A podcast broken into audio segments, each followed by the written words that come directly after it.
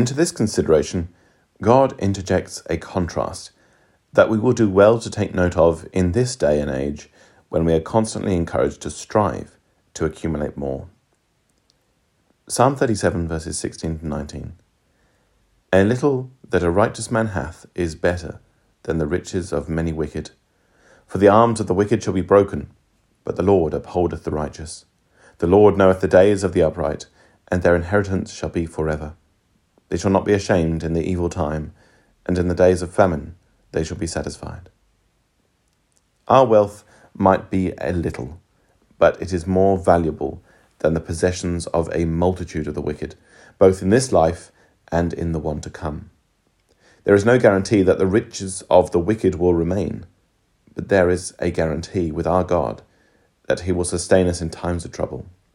We will be satisfied or satiated, having excess, while all around us there may be famine or economic distress. This was the consistent experience of the psalmist in verse 25 I have been young and now am old, yet have I not seen the righteous forsaken, nor his seed begging bread. This is a principle we need to keep in mind in times of distress. Our God will come through for us. This is his promise, no matter how dire our circumstances might be. He will provide for us and our children. Most of us can remain true to our principles until perhaps our children are affected. Then we may be tempted to compromise our principles in order to eke out a living. Yet, the promise of God is specific in this regard. The experience of life teaches us that this is the case, and we can agree wholeheartedly with the psalmist. Our inheritance is incorruptible and unfading, and shall be forever, for the olam, or the hidden age of the kingdom. It might not be revealed right now, but it is being held in reserve for us. Our source of confidence should dictate how we live our lives in this present dispensation. As Psalm 36, verse 7 to 9 say, How excellent is thy loving kindness, O God! Therefore the children of men put their trust under the shadow of thy wings. They shall be abundantly satisfied with the fatness of thy house, and thou shalt make them drink of the river of thy pleasures. For with thee is the fountain of life. In thy light shall we see light. God's loving kindness is his faithfulness and goodness, described here as excellent, or something valuable, prized, precious, and rare. It is of great value, and lasts long after a bank account has run out. Therefore, we need to trust in it much more than the material goods that surround us. The Hebrew word for trust means to seek refuge, to flee for protection. If we do this, we will be abundantly satisfied a word signifying to be saturated, drenched, or watered abundantly. These blessings are described as the river of pleasures, just like the river of Eden, a form of the same Hebrew word. These are not pleasures as the world looks at them, but the things that are pleasant to God and satisfying above all else. This is what Christ promised the woman at the well in Samaria, where Jesus says, Whosoever drinketh of this water shall thirst again.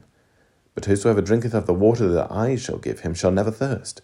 But the water that I shall give him shall be in him a well of water springing up into everlasting life.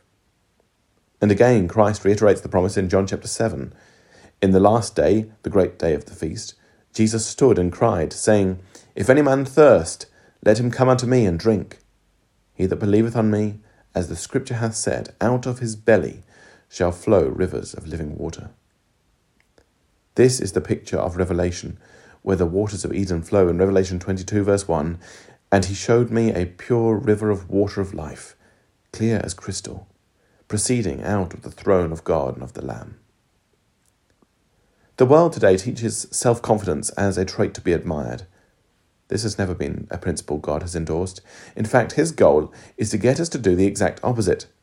He asks us to call upon him in our distress. When we are in distress, confined by trials, we need to call upon our God. These are the times when our resources just do not seem sufficient to match the need, or when our circumstances are too confining and we feel trapped in our present situation. If we call on God, He will answer, and His response will be in tune with our needs. God is able to set us in a large place. Often, when we feel trapped in our circumstances, we turn to our own resources to deliver ourselves or look to others when really we should look to our God. A great example of this is Jabez in 1 Chronicles chapter 4, where it says, And Jabez called on the God of Israel, saying, Oh, that thou wouldest bless me indeed, and enlarge my coast, and that thine hand might be with me, and thou wouldest keep me from evil, that it may not grieve me. And God granted him that which he requested. The psalmist continues exhorting us where we need to put our confidence in Psalm 118 The Lord is on my side, I will not fear what man can do unto me. The Lord taketh my part with them that help me, therefore shall I see my desire upon them that hate me. It is better to trust in the Lord than to put confidence in man. It is better to trust in the Lord than to put confidence in princes. Oh, that we would learn this lesson. God is on my side and taketh my part, or literally, is for me. This doesn't happen unless we are first for God. The key is to put ourselves right with God, and He will take care of the rest. We need to seek first the kingdom of God and His righteousness. Once we are actively in this state, then we don't fear what man does at work or in the world around us. We cannot turn back to trusting in man or in the rulers of this world, as Psalm 118 continues. Thou hast thrust sore at me that I might fall, but the Lord helped me. The Lord is my strength and song, and is become my salvation. The voice of rejoicing and salvation is in the tabernacles of the righteous. The right hand of the Lord doeth valiantly. Human nature is a curious thing. We can believe that God is capable of working with the nations, able to bring Israel back from their captivity after 2,000 years, and yet lack the faith to believe that God will work in our everyday circumstances. Some of the greatest examples of faith come from those whose domestic lives God touched. When the angel Gabriel in Luke chapter 1 spoke to Mary about the birth of John, he stated how far God's hand can reach. And behold, thy cousin Elizabeth, she hath also conceived a son in her old age, and this is the sixth month with her, who was called barren. For with God nothing shall be impossible. Nothing is impossible. He is not void of power to perform anything. The same power is available to us if we believe, as Elizabeth encourages Mary in verse 45. And blessed is she that believed, for there shall be a performance of those things which were told her from the Lord. The Greek word for believed means to think to be true, to be persuaded of, to place confidence in, and is the verb form of the word faith. Although we don't have an English equivalent, Elizabeth says to Mary, Happy is she that faithed there would be a performance of what was promised, something perfecting, accomplished, a completing, or the event which verifies the promise. The remarkable thing is that it isn't Mary who does the performing, it is God. She believes God can do the impossible in her, not that she can do the impossible herself. This is what faith is, and it is a necessary requirement for all of us. But it involves diligently seeking God, a verb which means to seek out, search for, investigate, scrutinize, or crave.